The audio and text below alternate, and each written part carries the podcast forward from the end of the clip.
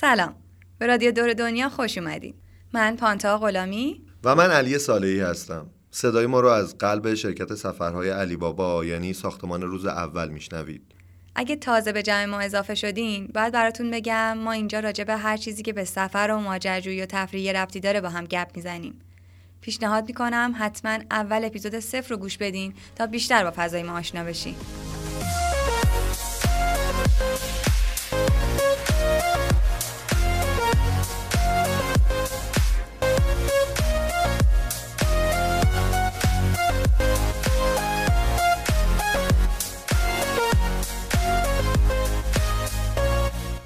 تو 2 اپیزود قبلی راجع به سفر با قطار براتون گفتیم و به استانبول سفر کردیم. اما امروز قراره با هم بریم رشت. چرا رشت؟ چون چند روز پیش جشن نوروز گیلک‌ها بود و دیدیم بهانه خوبیه تو 3 اپیزود رادیو دور دنیا به یکی از زیباترین شهرهای گیلان سر بزنیم. یکم تو کوچه و خیابونا و بازار زیبای رشت قدم بزنیم، با خوراکی‌های خوشمزه گیلانی آشنا بشیم، موسیقی‌های جذاب گیلکی بشنویم و حالمون تازه بشه. به چند تا از جاهای دیدنی رشت سر بزنیم و در آخر بهتون چند تا فیلم معرفی کنیم که رشت رو به خونه‌هاتون میاره.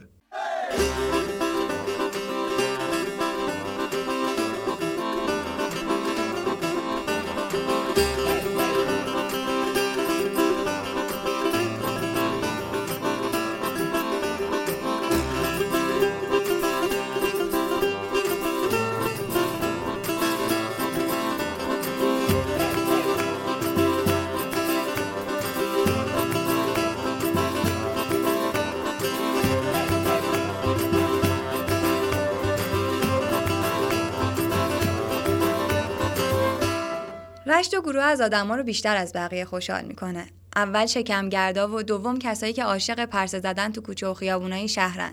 اگه شما هم جزو این 2 گروهین و تا حالا رشت نرفتین، باید بگم نصف عمرتون برفناست. فکرشو کنید صبح اول وقت که میرسید رشت مثل بیشتر شهرها همه جا سوت و کوره. باید بگردید یه قهوه خونه ای، رستوران، چیزی پیدا کنید که صبحونه بزنید. میتونید مثل همیشه املت و نیمرو و کله پاچه و اینا رو انتخاب بکنید، اما اگه من باشم میرم صبحونه مخصوص رشتیا، یعنی لوبیا کباب، املت شاپوری یا حتی آش شل قلمکار امتحان میکنم. تا صبحونتون رو بخورید ساعت شده 9 و کم کم هم شهر از خواب بیدار میشه. رشتیا آدمای شب زنده داری هم، برای همین صبح یکم از خواب دیرتر بلند میشن. به نظر من اولین جایی که باید از رشت ببینید میدون شهرداریه. یه جورایی انگار بدون این میدون رشت نیست. محوطه میدون شهرداری چند سالی تبدیل به یه پیاده‌راه بزرگ شده و هیچ ماشینی توش رفت آمد نمی‌کنه. وسط میدون یه حوض بزرگه که مردم دورش میشینن و یه هیاهوی جذابی داره. دور میدون کاخ شهرداری رشت رو می‌بینین که یه نمای سفید رنگ و بلوک‌های بزرگ داره. شیروانی‌هاش نارنجی رنگن و وسطش یه برج ساعته. اولین باری که رفته بودم رشت و رفتم میدون شهرداری و این ساختمون رو دیدم، بدون اینکه دلیلشو بدونم یهو بلند به دوستم گفتم که چرا انقدر رشت شبیه خارجه. عمارت شهرداری که یه جورایی نماد شهر رشته، حال و هوای روسی داره، چون یه معمار آلمانی ارمنی اومده با الهام از معماری شهر سن پترزبورگ روسیه اینجا رو طراحی کرده. همین جایی که وایسادین سمت راستتون که نگاه کنین 2 عمارت دیگه هم با همین حال و هوا می‌بینید. یه مجسمه میرزا کوچکخانم وسط این 2 ساختمونه. ساختمون سمت راستیه، ساختمون قدیمی اداره پست رشته. سمت چپی هم یکی از مهمونخونه‌های قدیمی رشته که قبلا اسمش هتل ایران بوده. بذارید تا اینجا وایسادیم براتون چند خطی از کتاب 7 سفرنامه شماد رو بخونم که روزنامه نگارای دوره پهلوی نوشتن و نشر فرنگیلیا اونو چاپ کرده. همونطور که قرار شده بود عصر روز 29 اسفند 1320 ناشناس به شهر رشت وارد و در مهمانخانه ایران که سابقا به اسم اروپا بوده منزل نمودیم. این مهمانخانه از بهترین مهمانخانه‌های رشت و مدیر آن خانمی است یونانی که پس از فوت شوهرش شخصا آن را اداره می‌کرد.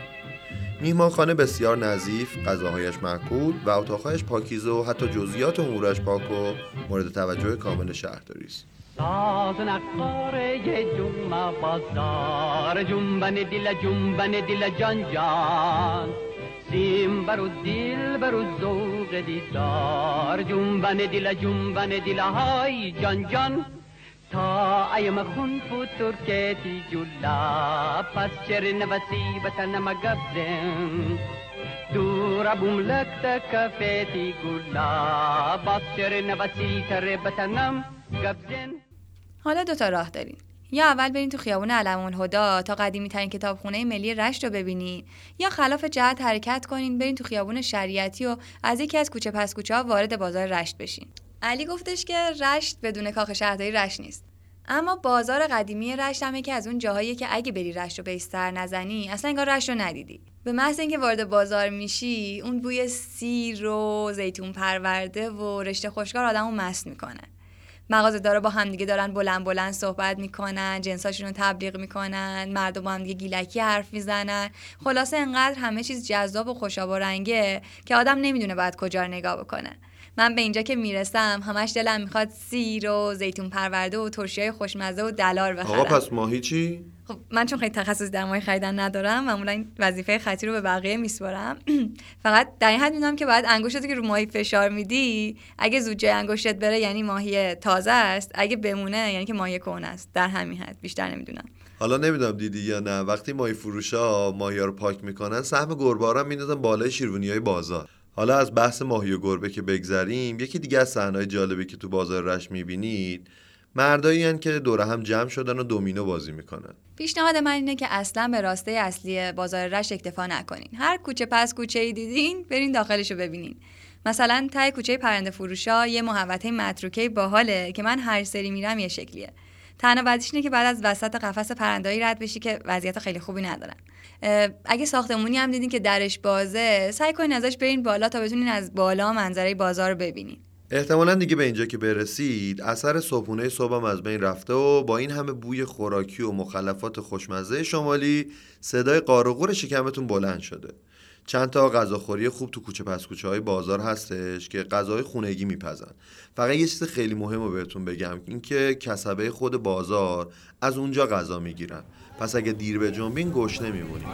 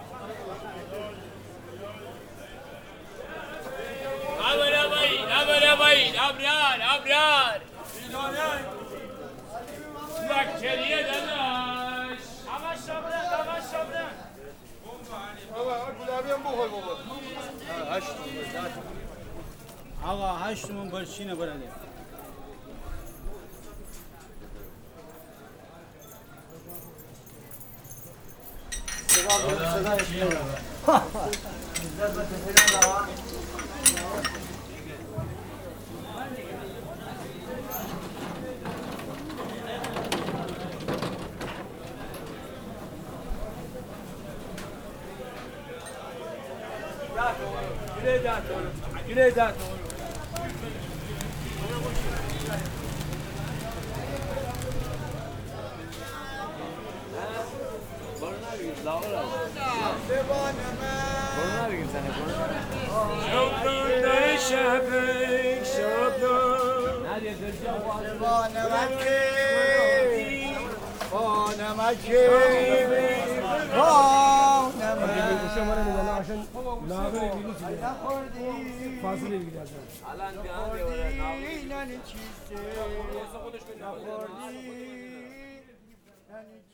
اصلا یکی از چیزایی که باعث میشه آدم دلش برای رشت تنگ بشه غذاهای خوشمزه رشتیه. انقدر تنوع دارن که هر چند روزی هم که تو سفر باشی بازم فرصت اینو داری که یه غذای خوشمزه متفاوت رو تست بکنی. گیلانی‌ها حدود 200 مدل خوراک خوشمزه دارن که باعث میشه تو هر فصلی به این خطه سفر کنی دستت تو انتخاب غذا باز باشه. برای اینکه براتون ملموس‌تر باشه باید بگم که فقط 12 مدل فسنجیون دارن. شاید براتون جالب باشه بدونید سال 94 یونسکو رشت رو به عنوان شهر خلاق خوراک‌شناسی ثبت کرد. حالا چرا اینقدر تنوع غذایی دارن؟ دلیلش ساده است. آب و هوای مرطوب و خاک حاصلخیز رشت باعث شده محصولات کشاورزی به خوبی اونجا رشد کنن. از اون ورم نزدیکی به سفیدرود و دریای خزر باعث شده بازار ماهیاشون همیشه پروپیمون باشه. در کنار اینا دامداریای خوبی هم دارن و به لحاظ گوشت قرمز و سفید هیچ مشکلی ندارن. اسم غذای گیلانی که میاد من یاد خاطره خنده‌داری که از سفرام میافتم. البته توی رشت اتفاق نیفتاد ولی به هر حال غذای گیلانی بود. هیچی ما یه بار با دوستامون رفتیم شهر ماسال، بهمون یه رستوران خیلی خوبی معرفی کرده بودن که غذاهای محلی خوشمزه داشت. یه زن و شوهری هم اونجا رو اداره میکردن که از این نوه‌های یه اربابی چیزی بودن. تا اینجا همه چی خوب بود و نشستیم و می‌خواستیم سفارش بدیم. منو رو که آوردن کار سخت شروع شد. اصلا نمیشد چیزی انتخاب کنی دیگه، یعنی همه غذا رو همزمان دلت می‌خواست. اون روز هم هوا یه حالت مه گرفته و بارونی داشت که اشتهای آدمو چند برابر بیشتر می‌کرد. حالا البته نمیدونم این قضیه فکت رو همه تاثیر داره یا فقط رو من تاثیر داره. به هر حال دیدیم هر چی سفارش بدیم باز چشمون دنبال یه غذای دیگه است دیگه. یکی از بچه‌ها ایده هوشمندانه غذای شریکی رو ارائه داد و همه استقبال کردیم و خلاصه قرار شد از همه غذای منو یکی یه دونه سفارش بدیم. میرزا قاسمی، ترش تره، باقلاقاتو، قنار بیج، واویشگا و خلاصه همشون، چون جمعیتمون زیاد بود نفر یه غذا بهمون میرسید. دیگه تا غذا رو بیاره اون بوی سیر و پیش غذا و مخلفات خوشمزه دیوونمون کرده بود که به جایی رسید که وقتی غذا رو آوردن سر میز نمیدونستیم ما چی کار بکنیم. یه عجله خاصی بینمون افتاده بود. حس می‌کردیم اگه دیر بجنبیم غذای دیگه تموم میشه و نمیرسه بهمون. خلاصه انقدر دستمون تو بشقاب هم دیگه بود که اصلا نفهمیدیم چجوری غذامون رو تموم کردیم.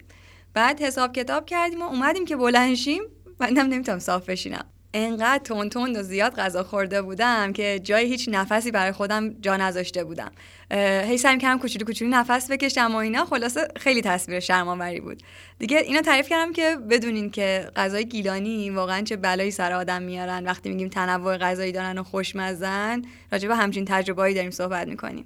در رشت چیز است هر وقت که بخواهی، دوشیده و باقلیقت و اشول ماهی. در رشت چیز است هر وقت که بخواهی، دوشیده و باقلیقت و اشول ماهی. طرز تهیه باقلی خورش رو میخواستم بگم، یا همون باقلاقاتو که تو کتابا نوشته. باقلی رو که خشکه تو آب خیس میکنیم، روز بعدش پاکش میکنیم و قشنگ میشوریم با یه مقدار روغن، یه مقدار شفید، زردچوبه، نمک و روغن میزنیم روی آتیش. قشنگ وقتی سرخ شد، آبش گرفته شد، یه مقدار آب جوش کرده تا یه بند انگشت بالاتر از خود باقلی میریزیم و اون وقت که داریم میزنیم رو آتش تخم مرغش هم میزنیم، سرش میزنیم خارخار بپزه. بعد یه نیم ساعتی کامل میشه برای سرو کردن. بعد از نهار وقتش برید سراغ محله قدیمی و زیبای ساغری سازان. برای ورود به محله باید یا از میدون پاسداران بریم تو خیابون دانشسرا یا از بولوار مطهری وارد خیابون بادی الله بشین. اگه فیلم در دنیای تو ساعت چند است رو دیده باشین، همون اوایل فیلم که گیل گل سوار تاکسی میشه از ترمینال بره خونه، اول از میدان شهرداری رد میشه که البته اون موقع هنوز تبدیل به پیاده راه نشده بود. بعدش وارد یه گذرگاه قدیمی و بازار مانندی میشه که همون محله ساغری سازانه. اینجا یکی از محله‌هاییه که هنوز میشه توش بافت قدیمی شهر رشت رو پیدا کرد. قبلاً شبیه گذرگاه و راسته بازار بوده، ولی الان از بس ماشینا ازش به عنوان میانبر استفاده میکنن، شکل خیابون به خودش گرفته. البته هنوز یه سری از کسب و کارهای قدیمی مثل نجاری، ماسبندی و اینا توش دیده میشه، اما بیشتر عتیق فروشا اینجا فعالیت میکنن که خیلی جذابن. اگه از بولوار وارد خیابون بادی الله بشین، مجسمه یه مرد کفاشو میبینید. قدیما اینجا راسته ساغری سازا بوده. ساغری به چرم دباغی شده‌ای میگفتن که از پوست کپل اولاغ ساخته میشده و نقشه‌نگار فیروزه‌ای خوش رنگی داشته. برای همین خیلی برای دوختن کفش ازش استفاده میکردن. همین اوایل خیابون تا همین یه ماه پیش کتابفروشی قدیمی به نام کتابفروشی شکسپیر بود که بیشتر رشتیا باش خاطره داشتن از بچگی، اما خب متاسفانه تیر ماه همین امسال بعد از 45 سال به خاطر مشکلات مالی تعطیل شد و شاید وقتی برین رشت جای خالیشو ببینید. جلوتر که برید میرسید به حموم حاجی. حموم حاجی یکی از حموم‌های قدیمی محله است که الان هم متروکه است. یه در کوچیک کرم رنگ داره و دور تا دورش پر از کاشی‌های خوش رنگ و رنگ و وارنگه. بالای سردرم تصویر کاشی‌کاری شده ای از صحنه نبرد رستم و دیوه. معمولاً هم جلوی در یه پیرمردی با دکه چرخدارش وای میسته که اگه باهاتون حال بکنه ممکنه در حموم باز کنه تا بتونید داخلشو ببینید. کلاً رشت همای قشنگ زیاد داشته. بیشترشون سردرهای خوشگل و نورگیرای خاصی داشتن که الان رد پاشون رو توی هنرهای معاصر بچهای رشت هم میشه دید. مثلا یک گروه موسیقی جوانانه تو رشت از نقش همین نورگیرا برای کاور آلبومشون استفاده کردن. تا یه دم نرفته یه ذره جلوتر از حمام حاجی یزدگردی حاج رجبه که کیفیت محل گردیتون رو میتونه چند پله بالاتر ببره. پس پیشنهاد میکنم اصلا از دستش ندید.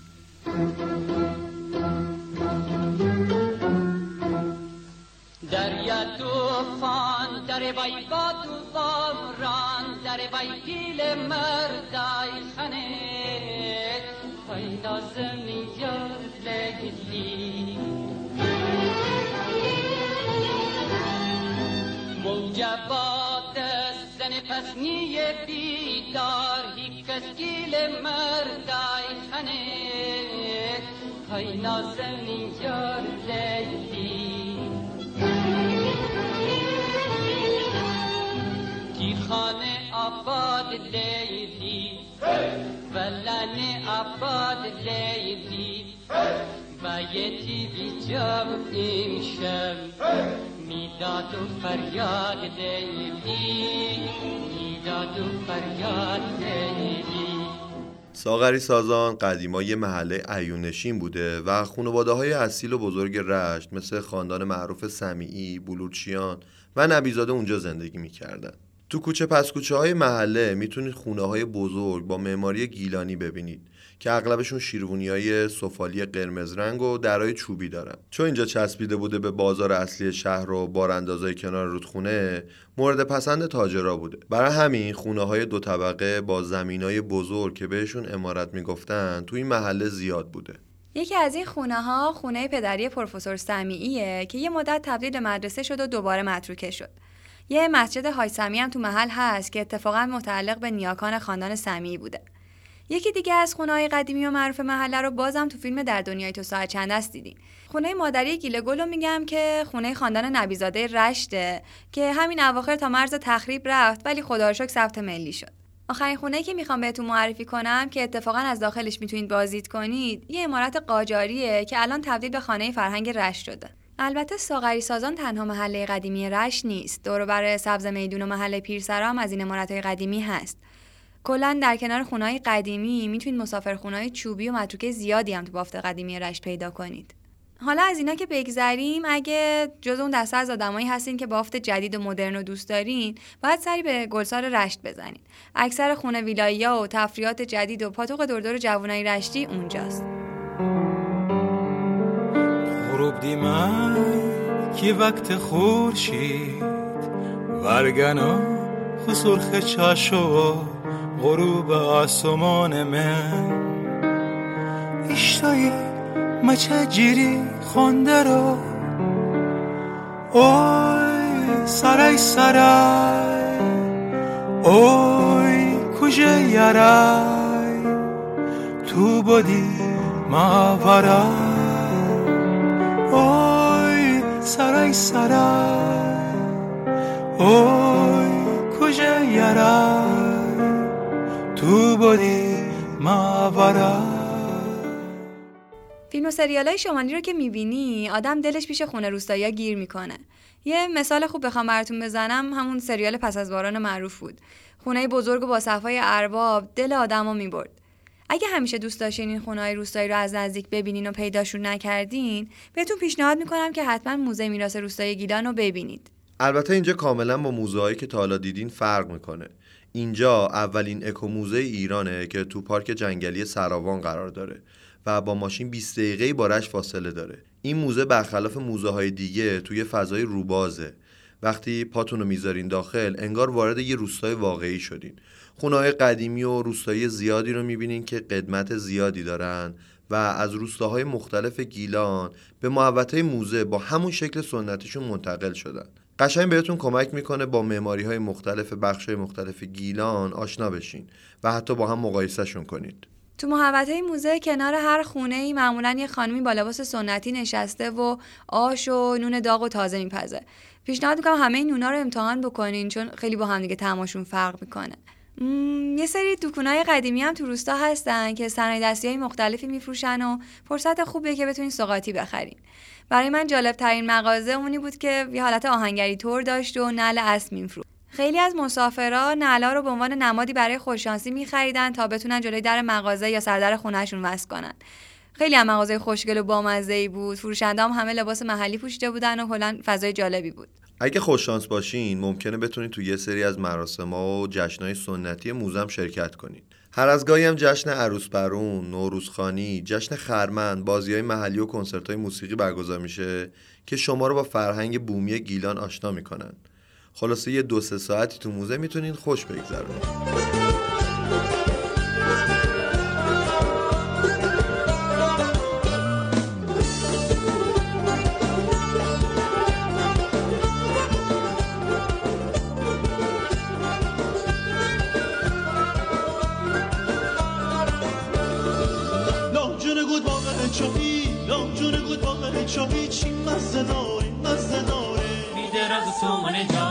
هر کی خود الخان گوده ببر هر کی خود الخان گوده ببر ده پیرانه بونه ایده راز تو من جان بهار بشیم کو عذاب ناکن بی چشمان سور عذاب ناکن سو مهربانی عذاب ناکن آخه می درد نمونی عذاب ناکن تی وسی مدام آموشم تی وسی مدام آموشم رشت مشم لاجان مشم سیاه کرو دیلمان مشم دیلمان اسفلی یک شب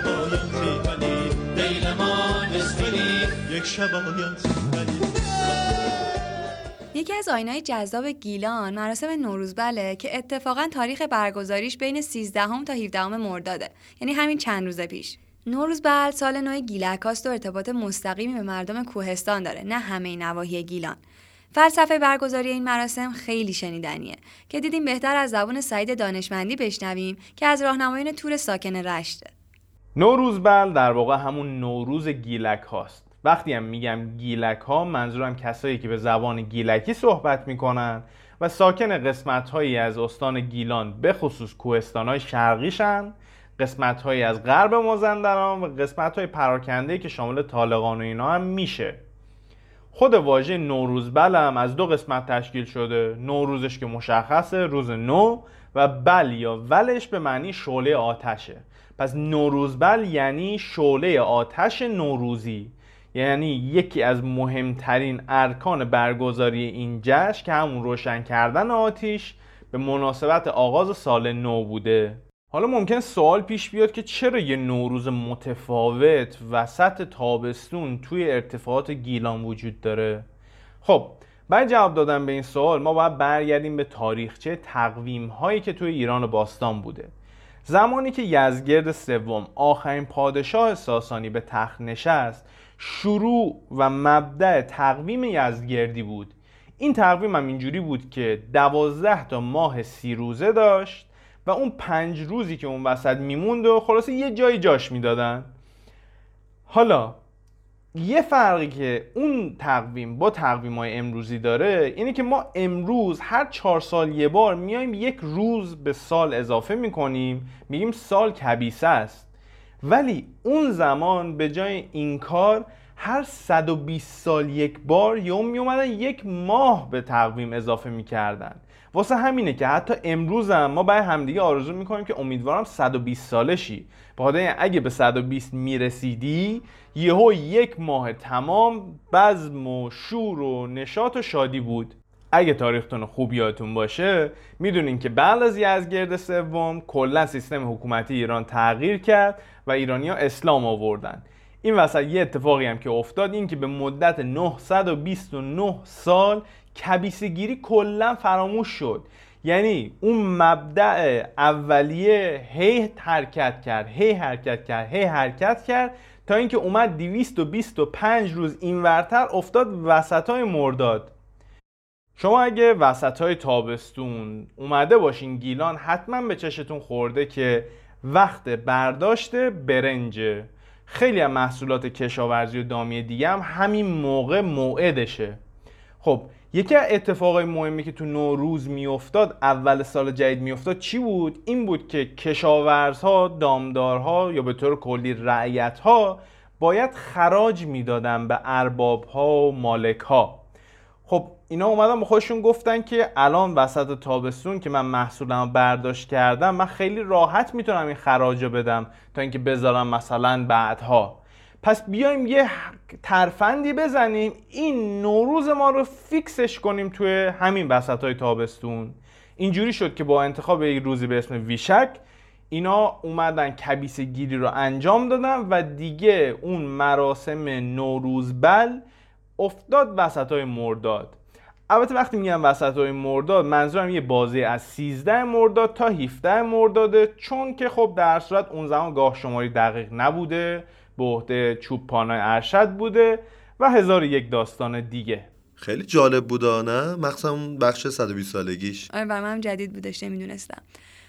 حالا احتمالاً الان خیلی‌ها با صحبت‌های سعید دوست داریم بدونین که تو این مراسم اصلا چه خبره. آقای رمضانی که بیشتریا به عمو سفر میشناسنشون، یکی از کسایی هستن که سالهاست مراسم نوروزبل رو برگزار میکنن و تلاش میکنن زنده نگهش دارن. من خودم اولین بار با ویدیوهای عمو سفر تو اینستاگرام بود که نوروزبل رو شناختم. ازشون خواستم برامون تعریف کنن که تو نوروزبل دقیقاً چه خبره. روز 30 اسفندار ماه دیلمی، اون روز مردم بیشتر چوپانای کار میکردن، دور هم جمع میشدن، چند تا کوپه‌های مختلف آتش رو جمع جور می‌کردن. به ویژه آتش نوروزبل معروف بود، مثلا وقتی می‌خواستن مثال بزنن آتش گرفته میگن عین نوروزبله، آتش نوروزبله، یعنی آتشی که توی نوروز در واقع روشن می‌شده. این نوروز آتشش خیلی حجیم و خیلی بزرگ بود. چند روز قبلتر خودشون آماده می‌کردن لباس‌های نو. عرض می‌کنم خدمتتون که شیرینی‌های مخصوصی که واسه اون ایام شیرینی پنجه‌ای به ویژه اون موقع درست می‌کردن بین مردم، نوعی شیرینی نخودی تو اون دور درست می‌کردن بین هم دیگه پخش می‌کردن. گندم رو می‌آوردن به شکل برشته درست می‌کردن می‌دادن دست مردم و بچه‌ها و اینا. کلاً سعی می‌کردن که تو اون فضایی که دارن با قشنگ‌ترین در واقع نوع سال تحویل داشته باشن. میوادن یه سری کارهایی انجام میدادن، مثلا سگ جنگ را مینداختن. چوپانا سگای خودشون که حالا مثلا میگفتن مثلا سگ من قوی تره، اونها میگفتن از سگ من مثلا نژادش فلانه. میوادن اینا سگا رو با هم دیگه جنگ میدادن و یه جوری حتی جایزه میدادن به یک دیگه، کدوم اول بشه مثلا من یه بره میدم اگه سگ شما موفق بشه مثلا سگ من شکست بده. بعد عین همین اتفاق تو ورزاجنگ هم اینا داشتن. اونایی که چوپانایی که ما هم گوسفند گالش داریم هم بز گالش داریم، کلا گالش به چوپان میگن. اونایی که مثلا گاو هم داشتن ورزه‌های خودشون رو می‌آوردن و اینا با هم دیگه جنگ می‌دادن. اونم یه فضای خیلی مفرح و خیلی زیبایی رو ایجاد می‌کرد و همه اینا یکی پس از دیگری میشه گفت که المان‌های زیبایی بود. که بعد غیر از این ما داشتیم کسایی که تو محله‌ها نمی‌زدن می‌خوندن، اونا هم به این مقوله اضافه می‌شدن. بعضی از آقای من دیدم حتی بدون کسی به اینا بگه سمت پس بچه‌ها می‌آمدن الاغاشون رو هم می‌داشتن، می‌آمدن این کارهای آکروباتیک رو الاغ انجام می‌دادن. مجموعه این کارا در واقع توی داخل اتفاق نوروزبل میافتاد. اونایی که موسیقی بلد بودن میان موسیقی اجرا میکردن. بعدها که ما به این مقوله اضافه شدیم، سعی کردیم که هر سال گروه‌های مختلف هم به این جشن دعوت بکنیم که مردم جشن خودشون رو، سال نو خودشون رو با در واقع انرژی خیلی خوبی شروع کنن. حتی ما از اقوام مختلف استفاده میکردیم که این اتفاق نوروزبل بتونه اقوام رو هم حتی با هم دیگه مرتبط بکنه. در مجموع این اتفاق وسط تابستون میفته توی 16 مرداد. ما البته ما بنا به جبر طبیعت و حالا اتفاقاتی که میافتاد گاهی وقتا 15 گاهی وقتا 16 و 17 این جشن رو برگزار میکنیم. ما هر سال الان امسال 15 ساله که نوروزبل برگزار کردیم. امسال به خاطر کرونا بار عام ندادیم، وگرنه قاعده کار اینه که ما هر سال مردم رو، هزاران نفر رو میبریم تو کوهستانات آسیابر، تو هالیدشت لنگرود، املش، سعی میکنیم برنامه برگزار بکنیم. امیدواریم که تو نوروزبل بعد هیچ بلیه و هیچ بیماری نباشه، ما شما رو ببینیم. انشالله که خوش باشید. نوروزبلتون رو دوباره تبریک عرض میکنم.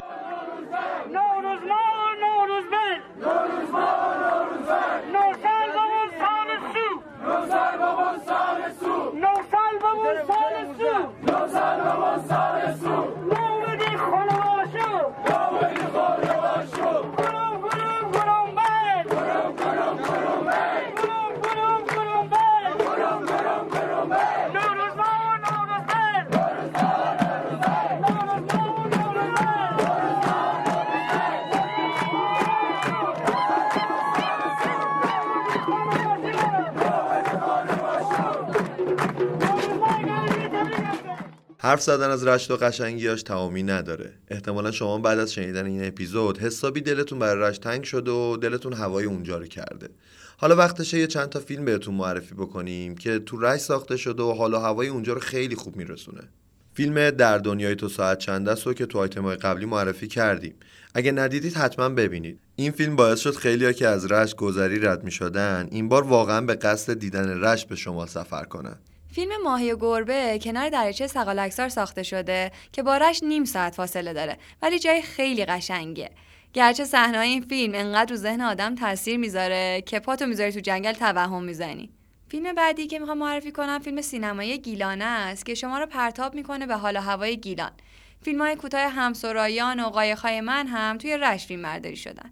اون کی فدت دیما رنگ خانه تیفندولیما کیسه کیسه کیسه. مرسی که همراه همون بودین. رادیو دور دنیا توسط شرکت سفرهای علی بابا تهیه میشه و میتونید از کست باکس، اپل پادکست، اسپاتیفای و همه اپلیکیشن‌های پادگیر بشنوید. مثل همیشه متن کامل هر اپیزود و اسم موزیکایی که ازشون استفاده کردیم و میتونید تو مجله علی بابا پیدا کنید. مراقب خودتون باشید. خدافظ. Hey, hey, tu me cohis, quel qui seras chise, kiram bazanitam, danam, khanam. Hey, hey, tu me cohis, quel qui seras chise, kiram. Anytime